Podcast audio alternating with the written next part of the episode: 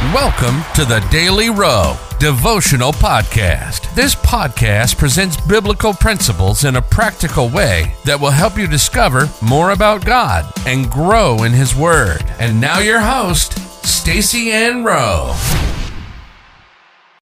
Welcome again, friends, to another daily devotional. Today we focus on the topic the real goat.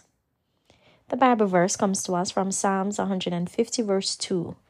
Praise him for his mighty acts, praise him according to his excellent greatness.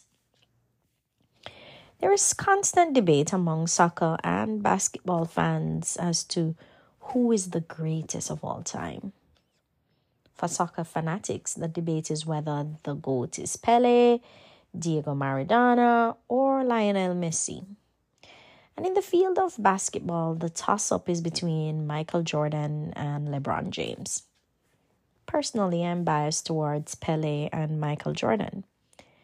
Nevertheless, despite how great these men have been in their respective sports, God's greatness far supersedes any that they would have displayed on the field or court.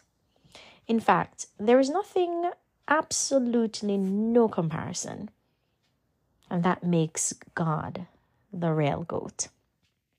Psalms 105, verse 2, refers to God's excellent greatness as one reason why we must praise Him. I've never heard anyone else's greatness being characterized as excellent greatness. And how could it be? God's greatness far exceeds any greatness that could be ascribed to any other person. Who else could have breathed into man and man became a living soul in Genesis 2, verse 7? What caused God to be able to use 300 men to defeat a vast army of Midianites in Judges 7?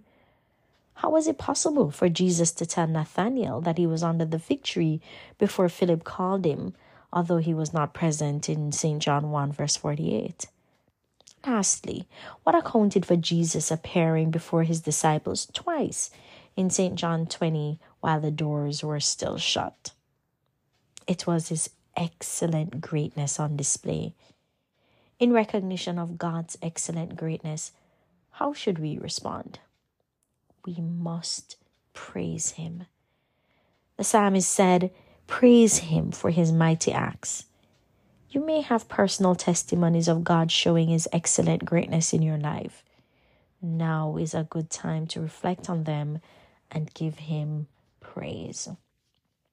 Life application Celebrate God as the greatest of all times by acknowledging and praising Him for His display of excellent greatness in your life and that of others. Let us pray.